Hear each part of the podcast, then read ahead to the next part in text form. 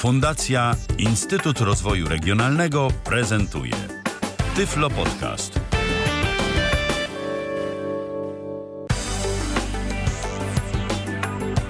Dzień dobry, witam serdecznie w kolejnym Tyflo Podcaście. Ala Witek z tej strony.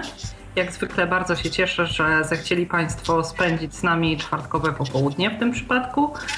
E, z nami, to znaczy z moimi i Państwa gośćmi, którymi e, są dziś Justyna Kucińska. Witaj Justyno. Dzień dobry, witam wszystkich. Witam, bardzo się cieszę, że po raz kolejny e, zgodziłaś się przyjąć zaproszenie do Tyflo Podcastu i podcastowy debiut Joasi Nowak-Piek. Witaj Joanno. Dzień dobry wszystkim. Witam serdecznie. A e, obie panie dziś będą opowiadały o wyborach e, w praktyce, w teorii, o wszystkim tym, co, zwiąże się, co wiąże się z ordynacją wyborczą w kontekście osób niepełnosprawnych, o tym, e, co możemy powiedzieć o głosowaniu w praktyce. Powiemy też, na ile możemy skorzystać z pomocy komisji wyborczych i na ile lokale y, są dostępne dla nas jako osób niepełnosprawnych. To może mm, zanim przejdziemy do pytań, chciałabym jeszcze przypomnieć Państwu, że jeśli y, pojawią się w trakcie audycji jakieś pytania, tudzież wątpliwości, Mogą je Państwo rozwiać na bieżąco, zadając pytania naszym gościom, a można to zrobić na dwa sposoby. Po pierwsze przez komunikator Skype na tyflopodcast.net a także pod stacjonarnym numerem telefonu 123 834 835. To w takim razie przejdę już, e, żeby nie marnować czasu naszych e, miłych gości do mm, meritum naszej audycji. Na początek e, chciałabym zapytać o to, jak wyglądały badania mm, w zakresie oceny dostępności lokali wyborczych pod kątem osób niepełnosprawnych? To może ja zacznę jako osoba, która zajmowała się tym, koordynowała te działania przed wyborami samorządowymi e, w 2014 roku. E, zacznę od tego, że dostosowanie lokali wyborczych e, do potrzeb osób z niepełnosprawnościami stanowi gwarancję zasady powszechności wyborów i element demokratyzacji prawa wyborczego. I jak wskazują liczne badania, czy to Biura Rzecznika Praw Obywatelskich, czy CEBOS-u, e, większość osób e, nadal woli oddawać swój głos osobiście w lokalu wyborczym. Zdecydowanie mniejsza liczba oferuje alternatywne sposoby głosowania, jak głosowanie korespondencyjne czy przez pełnomocnika. E, w kwestii dostępności lokali wyborczych mamy dwa dokumenty. Po pierwsze to kodeks wyborczy, a bardziej precyzyjne przepisy zawiera rozporządzenie e, ministra infrastruktury z 2011 roku. E, natomiast pracownicy fundacji przed wyborami samorządowymi w dniach 15 i 16 listopada przeprowadzili takie badanie E, właśnie na podstawie tego rozporządzenia przede wszystkim. E, takie badanie przeprowadzono w, głównie w Krakowie w Warszawie. Skontrolowano w sumie 90 lokali e, wyborczych. To badanie było jakby podzielone na trzy części. Po pierwsze, sprawdzaliśmy praktyczną dostępność lokalu wyborczego, jego wewnętrzne przygotowanie, też e, lokalizację. Po drugie, to było badanie związane z wykonywaniem tego rozporządzenia e, ministra czy przepisów zawartych w rozporządzeniu e, czyli bardzo techniczna strona. I po trzecie, badaliśmy także dostępność informacji wyborczej w gminach. Przepraszam, Joanno, że wejdę Ci w słowo na chwilę. E, chciałabym dopytać o tą e, praktyczną stronę, bo to tak e, brzmi dosyć enigmatycznie. Sprawdzaliście, czy te lokale są zaopatrzone w podjazdy dla osób niepełnosprawnych, we właściwe oświetlenie. Jakie były te aspekty właśnie sprawdzania tej formy dostępności? Nasze bezpośrednie badanie, praktyczne badanie dostępności opierało się głównie na sprawdzeniu lokalizacji, czyli jak e, daleko lokal znajduje się na przykład od przystanku autobusowego czy tramwajowego w Krakowie, e, jakie, jaka jest okolica, czy jest dostępny parking dla osób e, z niepełnosprawnościami, czy w okolicy są przejścia dostosowane do osób głuchych czy niewidomych, czy bezpiecznie jest dojść po prostu do, do tego lokalu. To było z naszej strony właśnie tak praktyczne sprawdzenie dostępności. Może ja się wtrącę, przepraszam, Justyna tak? z tej strony, e, bo tak, mm, to rozporządzenie, o którym Asia mówiła, ministra infrastruktury, jest naprawdę dość krótkim rozporządzeniem i zawiera, e, nie wiem, czy kilka czy kilkanaście punktów dotyczących, e, które są elementarne, żeby lokal uznać za dostępny. Natomiast ono nie obejmuje otoczenia tak, lokalu, więc tutaj już to, o czym Asia wspomniała na koniec, to była inicjatywa właściwie pracowników PIR-u Jasi, która przygotowała, opracowała taką ankietę, e, którą posługiwały się osoby sprawdzające lokale, po to, żeby później móc z tego właśnie sporządzić e, sprawozdanie. Jasne, dziękuję Justyno. To chciałabym jeszcze zapytać o taką kwestię. Jakie przyjęłyście, czy ty przyjęłaś, Asiu, w trakcie badań E, takie znamiona lokalu prawidłowo, to znaczy lokalu dostępnego. E, co było takimi podstawowymi kryteriami, e, które pozwalały na uznanie lokalu za dostępny? I jeśli chodzi o tą dodatkową, czyli praktyczną stronę dostępności lokalu, to przede wszystkim sprawdzaliśmy, czy znajdują się czy progi są obniżone, czy przejścia są odpowiednio znakowane, czy są informacje, jak dojść do tego lokalu, bo często bywało też tak, że wejścia e, dla osób z pełnosprawnościami znajdowało się zupełnie z innej strony niż wejście dla e, pozostałych wyborców. E, sprawdzaliśmy też to, czy są podjazdy o odpowiednim nachyleniu, krawężniki, schody, wszystkie te, te kwestie zostały przez nas zbadane. Z drugiej strony to już samo e, pod też wykonywania tego rozporządzenia ministra. E, tutaj, e, prawda, to szerokość wejść, też podjazdy, czy były przygotowane oznakowanie przeszklonych przegródek, odległość różnych miejsc, e, miejsca tajnego głosowania od miejsca, gdzie znajdowała się komisja. To wszystko już to, co, było, co, co jest zawarte w rozporządzeniu od strony technicznej e, z miarką niekiedy też, też badaliśmy, jeśli chodzi o właśnie wysokość progów czy wysokość urny wyborczej. Jasne, a ta sfera informacyjna, e, sfera dostępności informacji odnośnie danego lokalu, jakie obszary obejmowała? E, jeżeli chodzi o informacje, to na początku, w dniu przeprowadzenia badania, e, sprawdzaliśmy troszkę wiedzę komisarzy wyborczych na temat dogodnień dla osób z niepełnosprawnościami.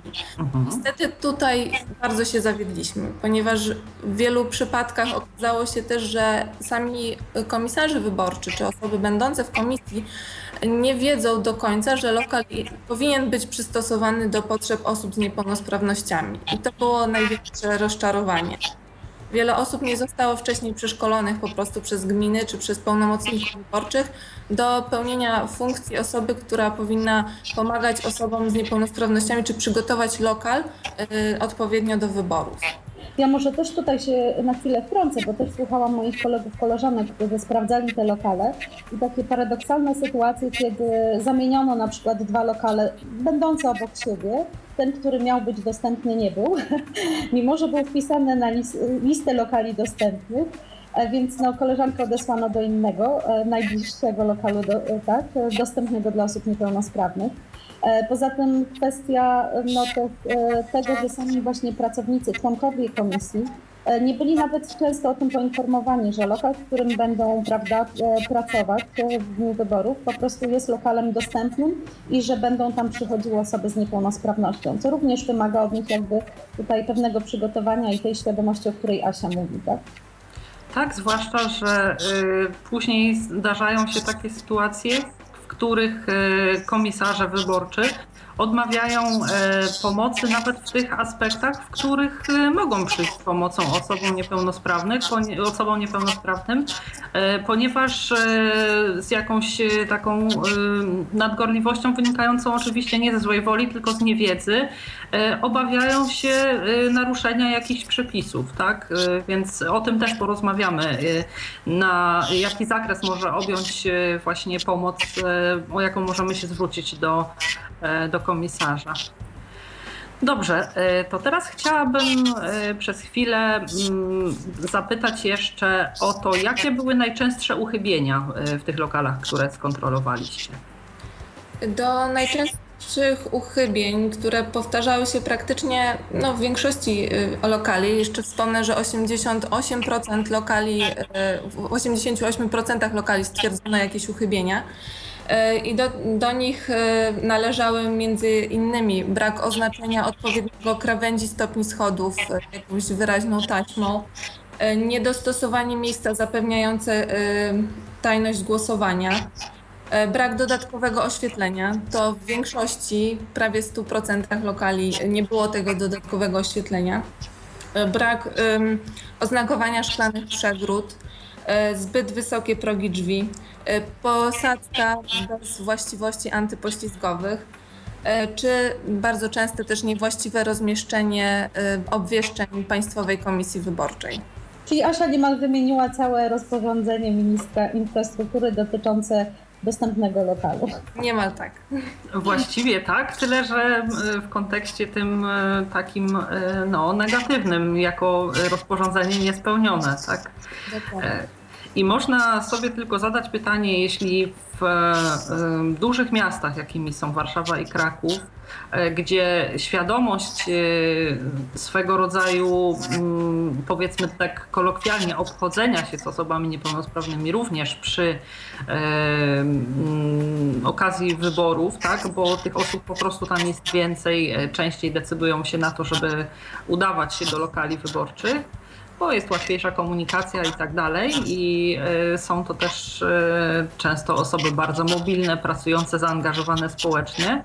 Jeśli y, przy tej zwiększonej świadomości w tych dwóch miastach stwierdzono tyle uchybień, to ja szczerze mówiąc wolę nie myśleć, jak to jest w miejscach, gdzie osoby niepełnosprawne właściwie w społecznościach lokalnych nie funkcjonują bo myślę, że tam e, tych uchybień znalazłoby się jeszcze więcej i, i pewnie nie sięgnęłaby 88%, tylko pewnie ocierałaby się o, o 100% e, skontrolowanych lokali. Dokładnie, a dodam jeszcze tylko, że w tym momencie to jedna, tylko, tylko jedna trzecia lokali mm, prawnie tak, powinna być dostosowana, natomiast ta liczba będzie rosła, i do końca 2016 roku ma być to dwie piąte lokali, natomiast od 2017 już połowa. Duże wyzwanie przed y, gminami. O tak, na pewno duże. Y, to może teraz porozmawiajmy chwilę o tych aspektach prawnych. W oparciu o jakie przepisy prawa wprowadzane są e, wszelkiego rodzaju udogodnienia e, dla osób niepełnosprawnych. Chodzi mi z grubsza o to, żeby e, jakby zobrazować Państwu kwestie tego typu, że fakt, że są kontrolowane lokale, że są przygotowywane nakładki, że jest możliwość głosowania korespondencyjnego, tudzież przez pełnomocnika, to nie jest tylko jakaś jakaś fanaberia osób e, niepełnosprawnych, nawiedzonych, które, e, nie wiem, chciałyby jakoś, jakiś swój e, osobisty kapitał na tym zbudować, tylko że jest to po prostu odpowiedź na wymogi prawne zapisane w kodeksach i, i, i tak po prostu powinno być. Bez względu na to, czy ktoś w społeczeństwie zamierza z tego korzystać, przygląda się przychylnym okiem, czy okiem nieprzychylnym. Jak to jest z tymi przepisami? Przełomowym momentem e, był rok 2011 i e, ustawa e, z 5 stycznia 2011 roku, gdzie wprowadzono zapisy dotyczące wyborców z niepełnosprawnością. Właściwie mam wrażenie, poczucie, że w demokratycznym państwie do 2011 Y, wiele milionów, właściwie tu według szacunków BRPO, badań, do których dotarłam jakiś czas temu, to około 2 milionów wyborców z niepełnosprawnością nie mogło skorzystać z swojego czynnego prawa wyborczego. Y, zastraszające jednak no, przez lata nic się z tym nie działo. I w tym roku 2000 właściwie prace zaczęły się już w 2009 e, na skutek silnej grupy, e, właściwie której chyba inicjatorem i przywódcą był Jacek Zadrożny. E, w te prace włączyła się też e, prezes Fundacji Instytut Rozwoju Regionalnego Aleksander Waszkielewicz, ale też e, właściwie środowisko reprezentujące osoby z niepełnosprawnością. Mam na myśli tu Jolę Kramasz, czy też inne osoby, które mm, wzięły udział w tak zwanym eksperymencie wyborczym, czyli jak osoby niewidome poszły w dniu wyborów, jeszcze przed mm, nowelizacją ustawy i chciały mm, zagłosować w sposób tajny. To oczywiście no, było niemożliwe z racji na to, że wcześniej e, przepisy kodeksu wyborczego nie dawały nam takiej możliwości i nie gwarantowały tych udogodnień, które mamy e, i, i w tej chwili, prawda? One funkcjonują no, od pięciu lat, od czterech lat. Jednej osobie udało się zagłosować i to warto wspomnieć, Jarosław Gniatkowski, który właściwie na tyle przekonał i uświadomił komisję, członków komisji, którzy to przygotowali dla niego odręcznie w lokalu e, nakładkę na kartę do głosowania. O. Taki prototyp bardziej, tak? Nakładki do głosowania. E, I tak jak powiedziałam, no, nowelizacja kodeksu wyborczego z 2011 wprowadza te udogodnienia, o których dzisiaj rozmawiamy i z których też osoby z niepełnosprawnością mogą korzystać. Jest to temat dość świeży, mimo tych kilku lat, to jednak Badania wskazują ICBOS-u, Biura Rzecznika Praw Obywatelskich, czy nasze działania, że bardzo wiele osób niepełnosprawnych nie zna e, swoich praw, nie wie, e, jakie są możliwości alternatywnego głosowania. Więc jakby tutaj też bardzo duża rola właściwie wszystkich od e, Państwowej Komisji Wyborczej, zaczynając, po też naszą jako niepełnosprawnych wyborców, żeby no, tą wiedzę upowszechniać i z tego korzystać. Więc kodeks z 2011 to, to jest ten przełomowy moment. E, następnie no to, o czym też Marcia wspomniała, rozporządzenie ministra infrastruktury, który, w którym to określono warunki, jakie powinien spełniać lokal dostępny. E, w tej chwili też w roku 2014 pojawiła się nowelizacja kodeksu wyborczego, która właściwie no, wprowadziła pewne jeszcze udoskonalenia, nazywam to, e, tych udogodnień dla osób z niepełnosprawnością, choćby zwiększając ilość lokali e, dostępnych. E, to, to jakby są te przepisy, które odnoszą się tylko i wyłącznie do e, prawda, e, tutaj jakby samego aktu wyboru.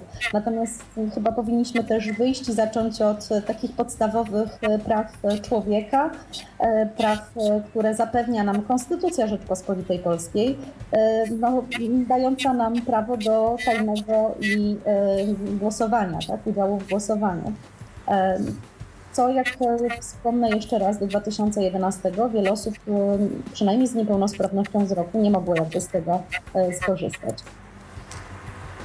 Jasne, dziękuję Ci bardzo. E, chciałabym jeszcze dopytać o taką kwestię mm, z punktu widzenia nas, jako osób niewidomych.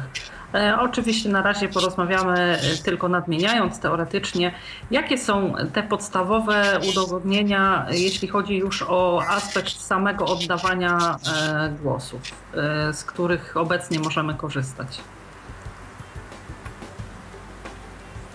E, jeżeli chodzi o udogodnienia, to tak, po pierwsze dostępne lokale wyborcze, no to też jakby gwarantuje osobom, zwłaszcza z niepełnosprawnością fizyczną, ale też osobom starszym, w ogóle dotarcie tak, do tego budynku i e, skorzystanie, jakby udział w e, głosowaniu. Drugą rzeczą jest na pewno głosowanie korespondencyjne. Kolejnym jakby rozwiązaniem jest głosowanie za pomocą pełnomocnika i też no, jakby tutaj głosowanie za pomocą nakładki w alfabecie Braille'a. To są te e, alternatywne e, rozwiązania, które gwarantują osobom z niepełnosprawnością e, czynny udział w wyborach. Oczywiście, ale y, to są udogodnienia, które, że tak powiem, nie przyszły łatwo, przynajmniej niektóre. Y, chciałabym zapytać, y, jakiego rodzaju argumenty były podnoszone przez Komisję Sejmową, która właściwie rozpatrywała zmiany, możliwe zmiany w ordynacji wyborczej, gdzie jeden z tych, jedno z tych udogodnień byłoby o małe właściwie niedostępne już dla nas. Chodzi oczywiście o brajlowskie nakładki. E, jaka, e, bo z jednej strony widzimy oczywiście obowiązujące prawo, e, kodeks, rozporządzenie ministra infrastruktury, natomiast z drugiej strony też jakieś argumenty musiały za tym stać. Więc jakie argumenty podnosili reprezentanci tej, tej komisji?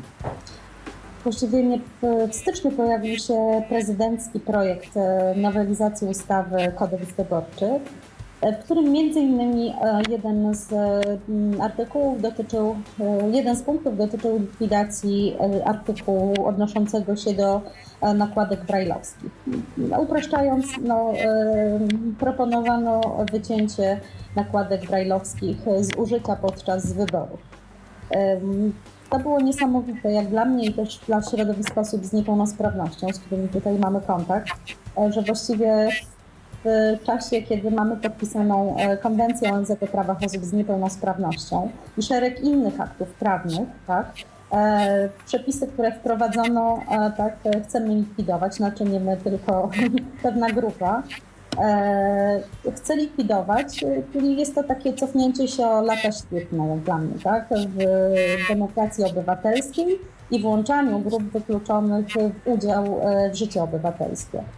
E, więc no, to też wspólnymi siłami, za to też bardzo pragnę podziękować reprezentantom środowiska osób z niepełnosprawnością, Polski Związek Niewidomych, Fundacja Wismajor,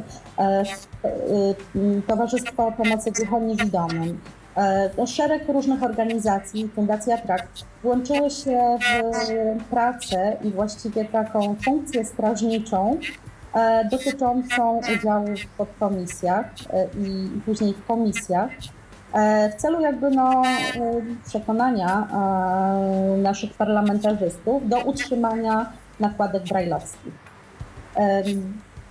Pierwsze podkomisje jakby zbierane były w lutym czy w marcu. Nie pamiętam dokładnie daty, ale to też nie o to chodzi. E, więc no, e, zorganizowaliśmy się po to, żeby pójść i jakby usłyszeć, co jedna strona ma do powiedzenia, czyli przedstawiciele Pałacu Prezydenckiego, przedstawiciele Państwowej Komisji Wyborczej, E, eksperci, prawda, którzy no, zajmują się e, w ogóle kodeksem wyborczym i, i parlamentarzyści, którzy ostatecznie zdecydują o tym, e, czy nakładki zostaną utrzymane. Cieszę się ogromnie, że udało nam się tak dotrzeć jakby na, na te podkomisje, których było kilka.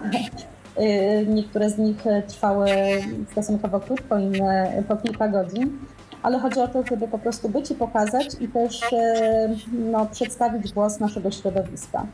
E, owszem, jakby w naszym samym środowisku osób z niepełnosprawnością wzroku zdania są też podzielone, e, ale jakby moje przekonanie jest takie, aby utrzymać takie rozwiązanie, które daje nam, jakby otwiera nam drzwi do udziału w życiu społecznym i w życiu też i decydowaniu tak naprawdę o tym, kto będzie nas później reprezentował, nawet gdyby miała z tego skorzystać jedna osoba, czy 10, czy, czy 100, to jednak warto to robić, tak? I sami też nie powinniśmy jako chyba środowisko e, no, wykluczać się z udziału w życiu, e, tutaj w życiu obywatelskim. E, dlatego też no, cieszę się, że poszliśmy i przedstawiliśmy nasze argumenty. E, że, że dano nam ten głos, żebyśmy też jako jedna ze stron, e, tak, tych wielu, które już wymieniłam, przedstawili, dlaczego jakby musimy to utrzymać i jak bardzo ważne jest to dla naszego środowiska. Więc ten głos no, został wysłuchany. E, czasem musieliśmy głośniej przebić się, tak, żeby jednak po raz kolejny powiedzieć, że, że nakładki są ważne i ten artykuł nie może być skreślony, ale mm, ostatecznie w tej chwili e, projekt ustawy, e, projekt nowelizacji ustawy jest już w, już w Sejmie. W środę najbliższą, czyli 13 będzie popołudniem drugie czytanie. No i jeżeli nie będzie żadnych poprawek, to, to pójdzie do trzeciego czytania. Czyli już przeszedł ten etap podkomisji, komisji tak, e, kodyfikacyjnej, e, gdzie też pojawiły się już e, głosy o, tak, jakby wołające o likwidację tych nakładek. Więc mm, no, cieszę się, że środowisko dopilnowało jakby tutaj utrzymania tych nakładek tak? I, i zachowania tego artykułu, który daje nam gwarancję skorzystania z podczas wyborów.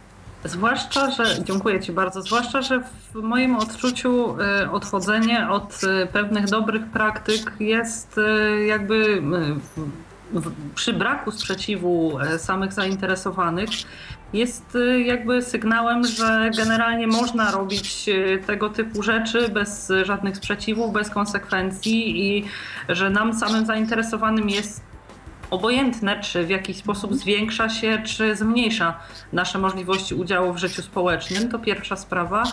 A druga sprawa, yy, wydaje mi się, że też. Oczywiście za jedną i za zwolennikami i za przeciwnikami nakładek e, stoją pewnie e, jakieś silne argumenty, bo spór przybierał na sile, argumenty, e, zbrojono się w argumenty i po jednej i po drugiej stronie. Natomiast dla mnie też taką kwestią jest, która jakby powinna tego typu spory wygaszać, że jeśli ktoś nie ma zamiaru, ochoty korzystać z takiej czy innej formy udogodnień, ma zamiar to tak, jak robił do tej pory i niczego nie chce zmieniać, świetnie. Generalnie żadnego przymusu nie ma, ale też y, nie rozumiem dlaczego, y, ponieważ ktoś jeden nie ma ochoty z czegoś tam korzystać, y, nie mają tego robić osoby, które być może chciałyby mieć taką możliwość. I odbiera tak? się im to prawo, tak? tak? Pozwalając na to, żeby zostały zmienione przepisy na naszą niekorzyść. Tak, zwłaszcza, że tak naprawdę w czasie, kiedy mm, ciągle jesteśmy państwem na dorobku, oszczędza się wszędzie i na wszystkim. E, dziś są to nakładki, za chwilę komputery, za chwilę jeszcze coś innego, więc e, tak naprawdę e, myślę, że tego typu sytuacje jak ta z nakładkami powinny raczej konsolidować jakoś nasze środowisko. Przynajmniej na tyle, żeby po prostu nie dawać do rąk argumentów tym, którzy w jakiś sposób chcą nam szkodzić. Więc no i niestety, ale to środowisko dalej jest jakby aktywne, tak? Osób, które są przeciwne nakładkom. Ja nie mówię teraz o środowisku osób z niepełnosprawnością, ale też naszych decydentach i parlamentarzystach, którzy ostatecznie decydują o kształcie ustawy. No ale mam nadzieję, że w tym wypadku jesteśmy już czujni i też no, śledzimy i patrzymy, co się dzieje, więc E, też zdążyliśmy w ciągu tych kilku tygodni e, przekonywać prawda, i prowadzić różne działania mające na celu przekonanie, jak to jest istotne, ważne i że po prostu zlikwidować nakładek e, nie powinniśmy, nie możemy. Tak? A mam do Ciebie jeszcze, Justyno, takie bardziej osobiste pytanie. W Twoim e, własnym odczuciu, e, jak myślisz, jakie argumenty e, przekonały bardziej e, tych, którzy ostatecznie decydują o tym, czy nakładki zostaną, czy nie? E, czy to były te argumenty mające e, swoje uzasadnienie w źródłach prawa, czy te po prostu jakby bardziej ludzkie, opierające się na humanitaryzmie po prostu? Myślę, że argumenty dotyczące zapisy prawa, tak, to, to, też jest ważny argument, ale chyba w moim odczuciu największym, takim najbardziej przekonującym argumentem jest sam fakt, że środowisko potrafiło się zjednoczyć, tak, i jakby jednym głosem mówić w sprawie, która nas dotyczy, pojawić się i jakby cały czas być aktywnym, tak. E, że, że nie odpuściliśmy po pierwszej podkomisji, nie odpuściliśmy po drugiej, trzeciej czy czwartej, bo do końca byliśmy jakby no, na zaproszenie oczywiście przewodniczącego, e, jakby partnerem, nazwijmy to gościem, tak, ale który też ma prawo głosu, e, żeby no, po prostu być i śledzić te prace. Że, że to jest bardzo, bardzo ważne, tak? Nie tylko protest, jakby tak, apel, który powstał z inicjatywy też kilku osób, między innymi Jacka Zadrożnego czy Grzegorza Kozłowskiego, e, prezesa Aleksandra Waszkielewicza, który to protest podpisało kilkaset osób. Tak. Protest dotyczył no właśnie sprzeciwu wobec likwidacji nakładek. Więc to wszystko, wspólne nasze działania i zjednoczenie się jakby tak w, tym, w tych działaniach no, odniosło taki skutek. Dziękuję Ci bardzo, Justyno, w takim razie i za tak obszerną wypowiedź i za fakt, że e, reprezentowałaś nas, nasz interes e, właśnie w trakcie prac e, Komisji Sejmowej. Dobrze, to teraz, drogie panie, pogłosujemy sobie na sucho trochę, bo to jeszcze trochę czasu zostało. To muszę powiedzieć, że Alicja, ja się przygotowałam, mam koło siebie taką prowizoryczną kartę, na której na liście naszych kandydatów są pracownicy naszej fundacji i nakładkę do głosowania, którą udostępniło nam Krajowe Biuro e, Wyborcze na nasz, no, na nasz wniosek. Tak? Bo Świetnie. To jeśli tutaj e, przejawiasz taką kreatywność, to do tych pozostałych może elementów dodatko innych udogodnień przejdziemy za chwilę. To jeśli mogłabym Cię prosić o taki najbardziej podstawowy sposób, e, opisania tego, jak powinniśmy e, z tej nakładki korzystać. Może też jeszcze zacznę od tego, że od właściwie wyborów, od momentu wyborów samorządowych w 2014 nakładki w alfabecie Braille'a są w każdym lokalu e, i też jakby tutaj nie ma obowiązku zgłaszania, tak, że potrzebujemy tej nakładki.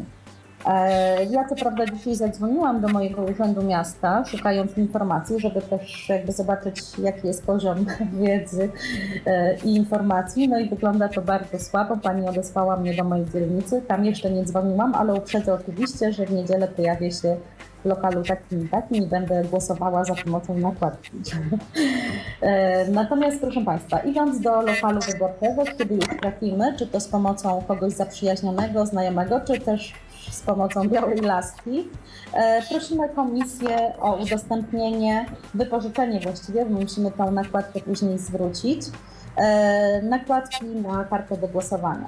E, głosowanie najbliższe 10 maja będzie dość prostą formą, z racji na to, że mamy po prostu jedną listę, na której jest 12, jeśli dobrze pamiętam, bo już oglądałam debatę, ale, ale chyba pozostał tylko jeden dla mnie kandydat. E, którego wybiorę. Mamy jedną kartkę. W, tych, wypadku tych wyborów to będzie format A4. E, tak? I e, teraz myślę, że też chyba mm, dla tych osób, które mają obawy, że nie wiem, technicznie coś nie zadziała, oczywiście mają możliwość poproszenia członków komisji o pomoc. Ta pomoc może dotyczyć tylko i wyłącznie tutaj spraw technicznych, tak? czyli po pierwsze, e, zapoznania e, niepełnosprawnego wyborcy, w tym wypadku niewidomego, z obwieszczeniem z obwieszczeniami wyborczymi i z listą kandydatów. Tak? Możemy poprosić e, przedstawiciela komisji, żeby nam przeczytał po kolei listę kandydatów, w jakiej kolejności są zapisani na liście. Następnie, no, mając swojego wybranego wcześniej kandydata, bo o tym jakby oczywiście decydujemy sami e, i na podstawie różnych przesłanek, musimy zapamiętać, na której pozycji jest ten kandydat, tak? E, następnie tą kartę do głosowania e, wkładamy w nakładkę do głosowania. Ta nakładka jest plastikowa, czy właściwie z takiego tworzywa, które jest, prawda, tutaj przypominające plastik. Myślę, że tak jest i musimy jakby mm, dopasować idealnie, aby ta karta do głosowania e, weszła idealnie tutaj w tą nakładkę. Nakładka jest ograniczona z trzech stron e, takimi, e, no właściwie takim zagięciem, tak, że ta karta nie powinna nam się przesuwać. W momencie, kiedy idealnie będzie ułożona w nakładce, nie powinna się przesuwać. No i właściwie też możemy poprosić w tym wypadku, e, bo nie zdradzamy w ten sposób, na którego kandydata głosujemy, możemy prosić członka komisji o to, żeby sprawdził, czy karta jest idealnie, pasuje nam do, e, do kratek, tak, które są wycięte w nakładce. Mogę Ci Justyno przerwać, bo mam e, takie krótkie pytania e, celem doprecyzowania jeszcze. E, Czy sama karta do głosowania z którejś strony ma na przykład jakiś przycięty róg lub coś takiego, żebyśmy wiedzieli, jak należy ją włożyć do nakładki? Czy też powinniśmy, żeby nie skreślić x-a w kwadracie na odwrocie tej karty, No tak, poprosić. Mhm. Mhm. Poprosić kogoś z komisji, żeby po prostu powiedział nam, e, którą stroną powinniśmy nałożyć, włożyć kartę do nakładki, żeby była do góry. Zaraz, e, w lewym górnym rogu, e, w lewym górnym, muszę się tutaj ustawić, jest e, karta do głosowania ma e, ścięty róg. E, W lewym górnym rogu, tak? E, Tak. I w tym momencie musimy jakby wkładając tą kartę, dopasować ją idealnie do tych tak zwanych skrzydełek zagięć, prawda, w karcie, w nakładce do głosowania. E, No i tak jak mówiłam wcześniej, jeżeli będziemy znali kolejność e, kandydatów tak, na naszej karcie, to e, nie, po, przepraszam, e, to w tym momencie jakby musimy e, za pomocą alfabetu brajlowskiego przeczytać, prawda, znaleźć odpowiednią pozycję, no i w okienku, które jest wycięte w nakładce, e, dokonać e, skreślenia. To musi po prostu, muszą być dwie linie, które się przecinają w tym okienku. Może Też- być xik, może być plusik. Nie ma to znaczenia. dokładnie, nie ma to żadnego znaczenia, po prostu w kwadracie, który jest na karcie do głosowania, nasze dwie linie muszą się przeciąć. I teraz nakładka też jest stworzona z takiego e, materiału, który jakby nie zostawia śladów, nawet jeżeli tam nasz, e, prawda, będziemy mieli większy rozmach i przejedziemy pisakiem po nakładce. Tyle to jest istotne, że w momencie, kiedy tą nakładkę oddamy, to, to członkowie komisji też nie będą wiedzieli, e, bo nie zostaną na nakładce żadne ślady długopisu, tak? Którą pozycję skreśliliśmy, czyli na którego kandydata głosowaliśmy. Jasne, czyli podsumowując, e, nie musimy zgłaszać nigdzie chęci skorzystania z nakładek. E, Mamy możliwość e, poproszenia przedstawiciela komisji wyborczej o to, żeby sprawdził, czy prawidłowo wkładamy nakładkę i nie ma też takiej opcji, że na nakładce zostanie ślad po naszym głosowaniu. Głosowanie, E, tak. Bardzo Justyno dziękuję Ci To za ten na co też e, jakby zwracamy uwagę, to sprawdzenie na pewno pisaka wcześniej, prawda? Przed pójściem do kabiny, e, tak? E, Czy, czy pisak działa? No bo jakby jako osoba niewidoma nie mamy takiej możliwości, żeby samodzielnie to sprawdzić, tak? Tak, albo w momencie, kiedy podchodzimy e, z pomocą właśnie tej osoby, która nas odprowadza, to jesteśmy w stanie też na miejscu w tej, w tej kabinie zapytać e, o to, czy długopis pisze, bo to jest e, jakby kwestia fundamentalna. Także tutaj e, zawsze warto dopytać. e, To właściwie nic nie kosztuje, nikomu się tam e, nie spieszy, dla nikogo niczego nie zabraknie, więc warto, żeby jeśli już zadamy sobie trud pójścia na wybory, oddać Ważny głos. ważny głos. Tak. E, To teraz e, chciałabym zapytać o inne warianty dostępnych udogodnień dla osób niepełnosprawnych, ale zanim to zrobię, jeśli po instruktażu Justyny e, jaka, jakakolwiek jego część była dla Państwa niejasna i jeśli ktoś chciałby zadać jakieś pytanie albo upewnić się co do tego, czy właściwie tutaj odebrał ten instruktaż, to oczywiście zapraszam na Skype na tyflopodcast.net albo pod stacjonarny numer 123 834 835. To teraz przez chwilę porozmawiajmy o tych innych udogodnieniach. Tak jak mówiłam, e, jakich formalności powinien dopełnić wyborca chcący zagłosować e, drogą korespondencyjną i czy jeśli e, będzie druga tura e, wyborów zarządzona, zdąży jeszcze e, do drugiej tury taką e, chęć zgłosić i będzie miał możliwość głosowania właśnie w ten sposób. To może ja teraz e, coś powiem Tak, tak. na temat. E, Głosowanie korespondencyjne od tych wyborów e, mogą zgłaszać taką chęć wszyscy obywatele. 27 kwietnia minął termin zgłaszania do pierwszej tury wniosków o głosowanie korespondencyjne. Natomiast generalnie obowiązuje to zgłoszenie na dwie tury. Jeżeli ktoś nie dokonał tego w pierwszej turze, ma jeszcze taką możliwość, e, by zagłosować korespondencyjnie w turze drugiej, która będzie 24 maja. I taki wniosek do gminy zgłasza się wtedy do 14 maja włącznie. Jak to zrobić? Zgłoszenie mm, można wysłać e, faksem, można przesłać mailem, można także zrobić to telefonicznie lub osobiście w urzędzie. E, wtedy w takim wniosku e, podaje się imię i nazwisko, imię ojca, datę urodzenia, numer PESEL. Zgłasza się także chęć zagłosowania korespondencyjnie za pomocą nakładki brajlowskiej.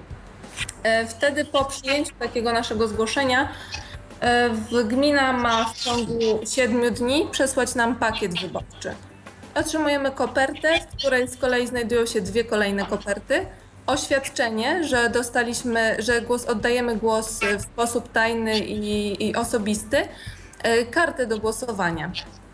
I osoby jeszcze właśnie niewidome otrzymują tą nakładkę do głosowania w alfabecie Braille'a bez względu na to, czy ją zamawiają, tak jakby nie wymaga to specjalnego zamówienia, po prostu jest w pakiecie, tak? Czy, trzeba, e, trzeba przy zgłoszeniu zaznaczyć, że tak, mhm. chcemy zagłosować e, z pomocą na Jasne.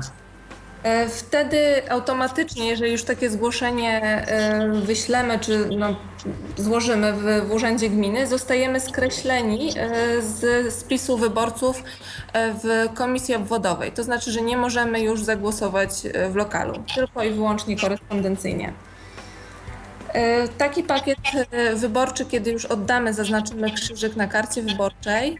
Kartę wkładamy do jednej koperty z napisem e, właśnie głos, głos koperta, karta głosowania.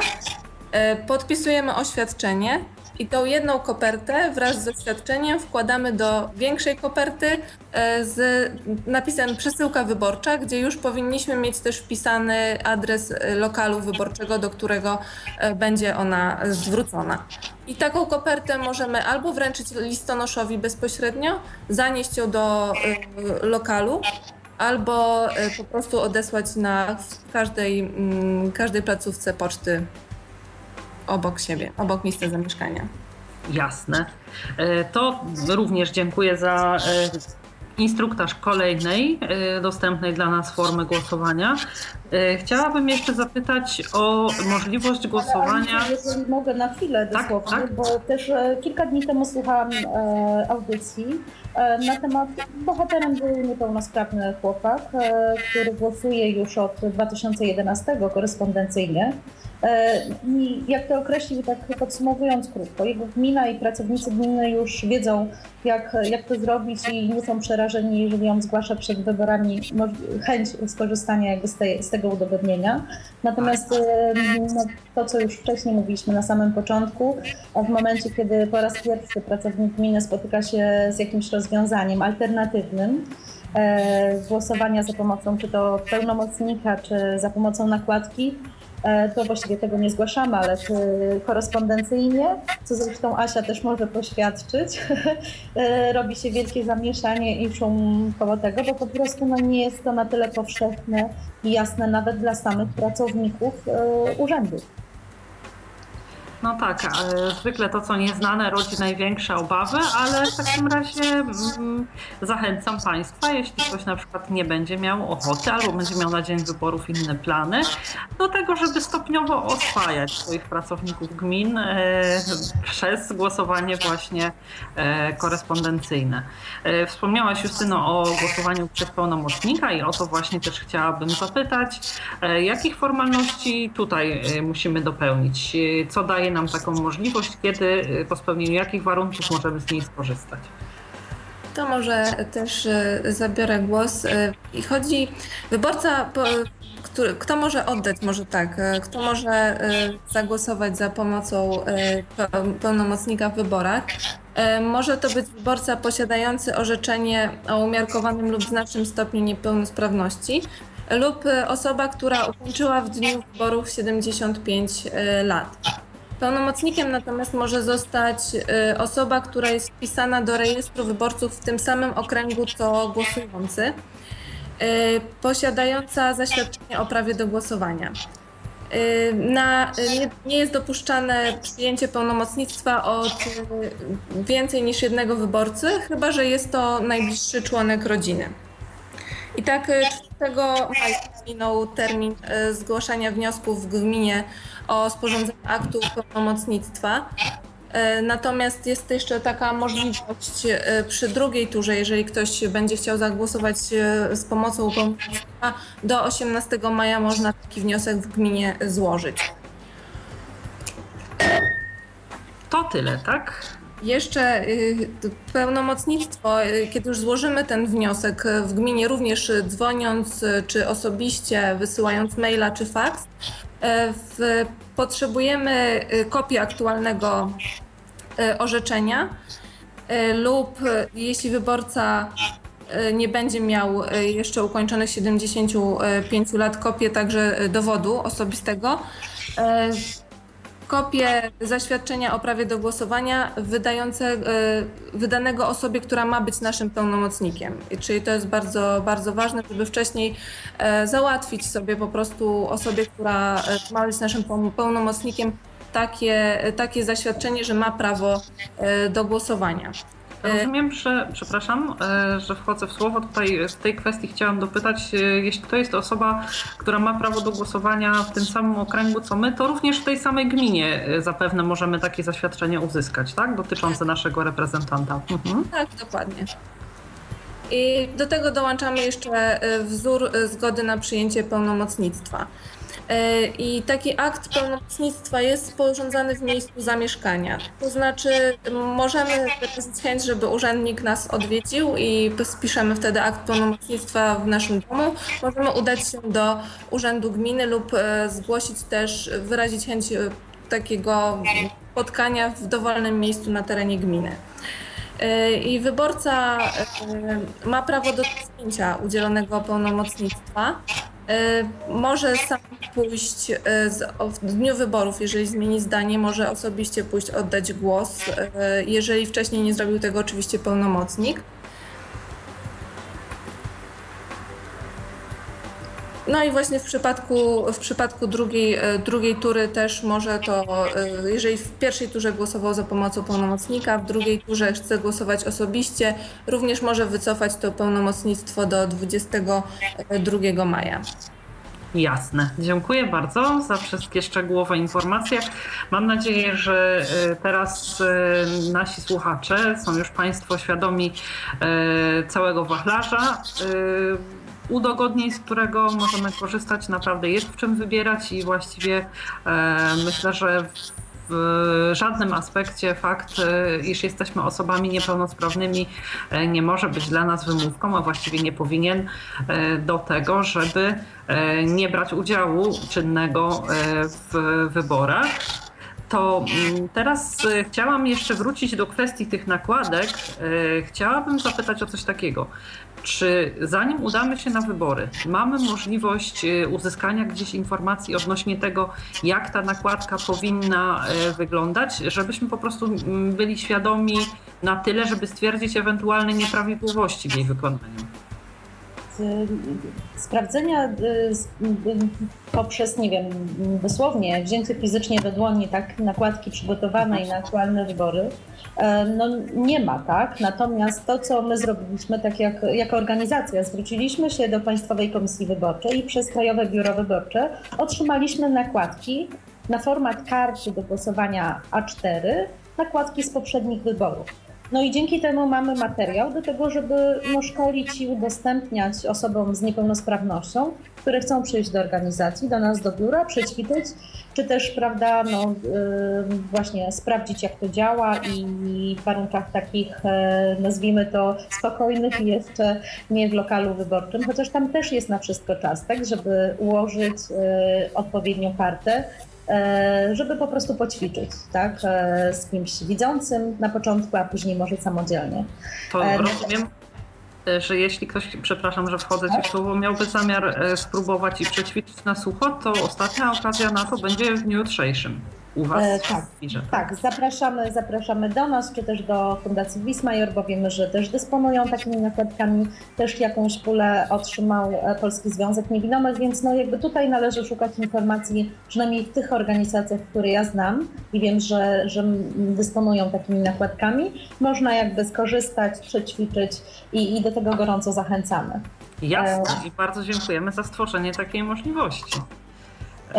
Natomiast to też jest kwestia tego, że nakładki produkowane są do e, wzoru kart wyborczych, które określa Państwowa Komisja Wyborcza. Jest to no, materiał e, wyborczy, jest to podlega ścisłemu zarachowaniu i po prostu nie ma dostępnego tak e, w urzędzie czy gdzieś, gdzie, gdzie po prostu można pójść i sobie to sprawdzić, bo, bo jest to jakby dostarczane dopiero w dniu wyborów, tak do lokali wyborczych. Jasne. E, dziękuję Ci bardzo, Justyno. To załóżmy, że e, byłam u Was e, przećwiczyć na sucho, jak powinna wyglądać karta, jak mogłabym przy jej pomocy zagłosować. E, Trafiam w niedzielę do lokalu i okazuje się, że coś z moją kartą jest nie tak. E, W sensie na przykład nie mieści się karta tak, do głosowania w środku nakładki, albo e, przy, po, od przedstawiciela komisji dowiaduje się, że jest wykonana w taki sposób, że kratki te w karcie nie są zgodne z tymi w nakładce.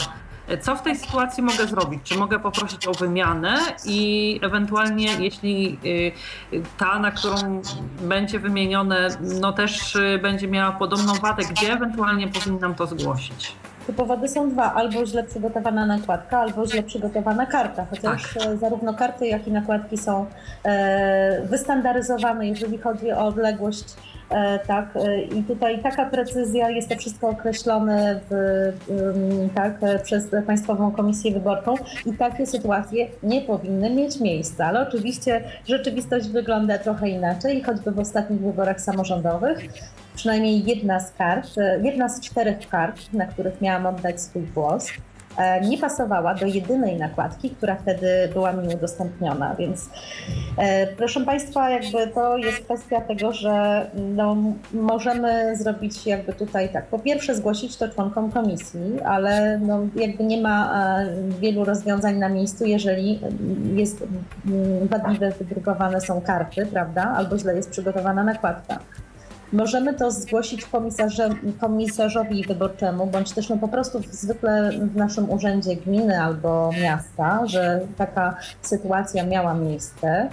E, Albo też e, zgłosić to oczywiście albo i lub równocześnie Państwowej Komisji Wyborczej i Wydziałowi, który zajmuje się organizacją wyborów. E, I też no, ostatnia możliwość, która istnieje, to złożenie protestu wyborczego do Okręgowego Sądu w ciągu 14 dni od wyborów. E, Bo będąc na, miejscu, jeżeli okaże się, że nakładka jest źle przygotowana, czy karta źle wydrukowana, e, no to w ostateczności możemy skorzystać z pomocy osoby trzeciej, o ile mamy zaufanie, czy mamy kogoś, kto nam towarzyszy, tak? Jeżeli natomiast jesteśmy sami, e, no to nikt z członków komisji w tym zakresie nie powinien, nie może nam pomóc i zwyczajnie no, nie oddamy swojego głosu albo oddamy głos nieważny. E, Bo nie tak, znam sposobu, dzięki któremu osoba niewidoma no, mogłaby zagłosować e, bez użycia nakładki tak? i bez pomocy osób e, trzecich. O tak, ale ja chyba nie mogąc skorzystać z nakładki, wolałabym ewentualnie poprosić kogoś ze współgłosujących o pomoc, czy, y, bo dla mnie, dla mnie oczywiście, nie mówię, że tak y, ktoś inny miałby rozpatrywać.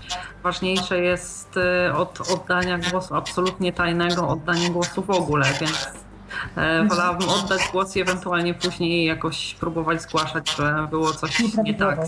Mhm. Ja jeszcze E. tylko powiem, że panie, z, znaczy członkowie komisji przy tych wyborach samorządowych, gdzie karta, nakładka nie pasowała do karty, to odwrotnie, karta do nakładki, e, były bardzo uprzejme i starały się pomóc jak tylko mogły, zaginając kartę, ale też pomyślmy o tym, że już jest to karta znaczona, tak, bo ma gdzieś tam zgięcie na dole. No, jakby co wskazuje, że prawda była mm, dopasowywana do nakładki. Więc no, są takie sytuacje i mam nadzieję, że tych sytuacji no, nie będzie tak, w najbliższych wyborach. Ja również e, mam taką nadzieję. To mm, teraz, jak wspomniałaś o tym, że e, panie tutaj starały się wyjść e, naprzeciw w tych sytuacjach trudnych, spowodowanych niedopasowaniem karty do nakładek, chciałabym przez chwilę porozmawiać o kwestii właśnie tego, na jaką pomoc e, ze strony Komisji Wyborczej możemy liczyć, już bardziej szczegółowo. Może, żeby e, uniknąć jakiegoś chaosu, będę pytała o konkretne sytuacje i ewentualnie oczekuję jakoś Waszej odpowiedzi, czy w tym konkretnym aspekcie członkowie komisji mogą nam pomagać, czy nie. Więc e, jako pierwsze e, chciałam zapytać, czy komisja wyborcza, e, członkowie komisji wyborczej w trakcie, kiedy odbieramy od nich kartę, mogą wskazać nam miejsce na tej liście, gdzie powinniśmy podpisać odbiór karty do głosowania? Tak, oczywiście nawet powinni, tak? Jeżeli jesteśmy osobą niewidomą, e, no to tutaj, e, prawda, e, postawienie pisaka, czy też naszej dłoni, to już jakby zależy od osoby niewidomej, jak jest jej wygodnie. Mhm. Tak, prosimy członka komisji, czy on sam nam proponuje po prostu wskazanie tego miejsca, gdzie mamy się podpisać. Jasne. odbiór karty. Mhm. Jasne. Y, zwłaszcza, że na tej liście jest bardzo gęsto od nazwisk i y, bez pomocy y, członka komisji osobie niewidomej może się przydarzyć łatwo taka sytuacja, że po prostu podpisze się nie w swoim miejscu, nie tam, gdzie powinna. Mhm to kolejna kwestia to doprowadzenie do miejsca, e, gdzie możemy komfortowo oddać nasz głos, żeby uniknąć takiej sytuacji, że ktoś tam będzie wędrował e, po lokalu, szturchał innych głosujących i e, tym podobne historie wywracał urnę, tak? Czy tutaj tak, możemy...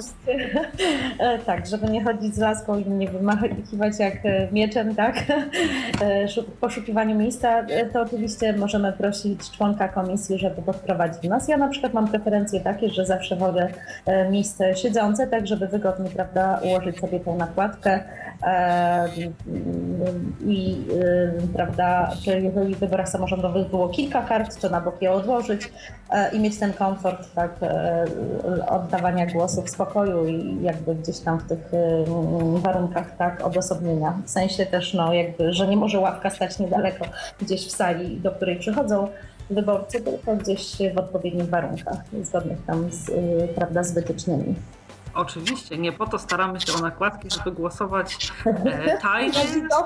jak, jak w jakimś prawda, przedstawieniu, że nagle sadzamy tutaj na środku osobę niewidomą, która teraz nam pokaże, jak zagłosować za pomocą nakładki. Będzie jeszcze paluchem odliczała sobie, na, którą kratkę, czyli którego kandydata wybierzesz.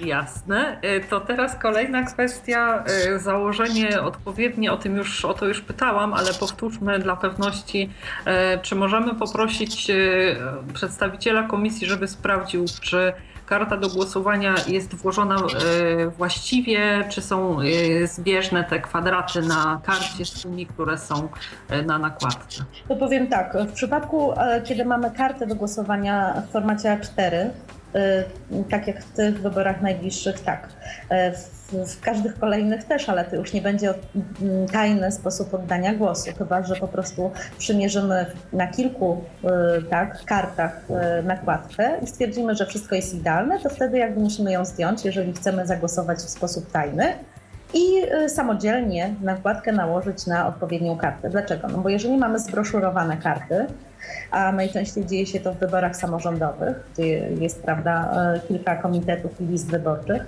no to wtedy po prostu e, jakby musimy bardziej się postarać i przygotować do, przed pójściem do lokalu, żeby poznać kolejność tak, tych komitetów e, w broszurze. I też tak naprawdę ja wtedy proszę po prostu członka komisji, żeby mi przeczytał, który, jaka lista jest na której stronie stronie broszury, tak, karty wyborczej zbroszurowanej, żebym później wiedziała, jak samodzielnie gdzieś tam sobie w kącie usiądę, mogła odliczyć w tej zbroszurowanej karcie odpowiednią stronę, na którą nałożę e, kartę, nakładkę do głosowania. Jest to dość skomplikowane o tyle, że po prostu no, musimy tutaj e, troszeczkę się postarać i pamiętać e, zarówno stronę w zbroszurowanej karcie do głosowania, jak i też no, pozycję, na której jest kandydat, na którego chcemy głosować. Ale to na Ale szczęście można sprawdzić z wyprzedzeniem, więc... Z wyprzedzeniem oczywiście i też na miejscu członkowie komisji jak najbardziej jakby też e, świadczą tego typu pomoc. Jakby mogą nam to przeczytać e, i tak jak mówię, no po prostu udzielić tej informacji, tak? Tak. E, I ostatnia kwestia niezwykle istotna to ta, że sprawdzamy, czy długopis pisze, czy po prostu możemy zapytać o to członka komisji, bo sami w żaden sposób nie jesteśmy w stanie tego stwierdzić. No tak, oczywiście. To już lepiej, prawda, podchodząc z członkiem komisji do tego miejsca, gdzie będziemy później e, samodzielnie oddawać głos, e, sprawdzić ten pisek, żeby rzeczywiście to był działający, działający długopis. Jasne. To na sam koniec mam jeszcze ostatnie pytanie. E, jeśli e, mamy wrażenie, że w funkcjonowaniu e, komisji, w funkcjonowanie komisji wkradły się jakieś nieprawidłowości, też w jakimś aspekcie komisja y, odmawia nam pomocy albo y, wręcz y, narusza powiedzmy tajność, samodzielność naszego głosowania. Gdzie tego typu kwestie możemy zgłaszać? E, to, co już wcześniej też powiedziałam i dotyczyło to nieprawidłowości e, nakładek, jakby tak, e, czy tutaj jakichś nieprawidłowości związanych z dopasowaniem nakładki do karty, zgłaszamy to po pierwsze u komisarza wyborczego, czy też pełnomocnika wyborczego. My tutaj w Warszawie i Krakowie też przed naszymi, w trakcie naszych działań przedwyborczych, nie przed tymi wyborami, ale poprzednimi konsultowaliśmy się, rozmawialiśmy tak po to, żeby właśnie uświadomić, uwrażliwić jeszcze raz mimo przepisów na nasze potrzeby. E, więc komisarz pełnomocnik wyborczy, no i też jakby cały czas Państwowa Komisja Wyborcza, to ona odpowiada za organizację, e, przygotowanie wyborów, więc wszelkie nieprawidłowości też powinniśmy jakby, jakby zgłaszać tak, e, u, u, do tych osób. Jasne. Miejmy nadzieję, że takowych nie będzie i że ta, ten akurat e, aspekt wiedzy przedwyborczej i wyborczej nam się nie przyda. Bardzo serdecznie Wam dziękuję za przygotowanie e, bardzo e, ciekawych, ułożonych przejrzyście, y, przystępnym językiem przekazanych informacji. Dziękuję Wam za trud, który włożyłyście w przygotowanie tej audycji. Mam nadzieję, że w mm, obliczu nadchodzących niedzielę wyborów, a też y, coraz bardziej prawdopodobnej drugiej tury, e, przyda się taka wiedza naszym słuchaczom. Zresztą przyda się pewnie nie tylko w tych wyborach, bo pewne schematy są powtarzalne. E, państwu dziękuję za uwagę. Pozwolę sobie przypomnieć, że e, naszymi gośćmi e, były dziś Joanna Nowak-Piech. Dziękuję Ci bardzo, Joanno, za udział w podcaście. Dziękuję bardzo. Dziękuję bardzo. I Justyna Kucińska. Tobie, Justyno, również dziękuję za przyjęcie zaproszenia. Dziękuję. Dziękuję bardzo. Obie panie oczywiście z Instytutu, z Fundacji Instytutu Rozwoju Regionalnego opowiadały ciekawie o wyborach, a ja w imieniu swoim y, i realizującego dzisiejszą audycję Tomasza Bileckiego bardzo dziękuję za uwagę i życzę powodzenia przy oddawaniu głosów tajnym i samodzielnym. Dziękuję bardzo, kłaniam się, Ala Witek. Był to Tyflo Podcast. Pierwszy polski podcast dla niewidomych i słabowidzących. Program współfinansowany ze środków Państwowego Funduszu Rehabilitacji Osób Niepełnosprawnych.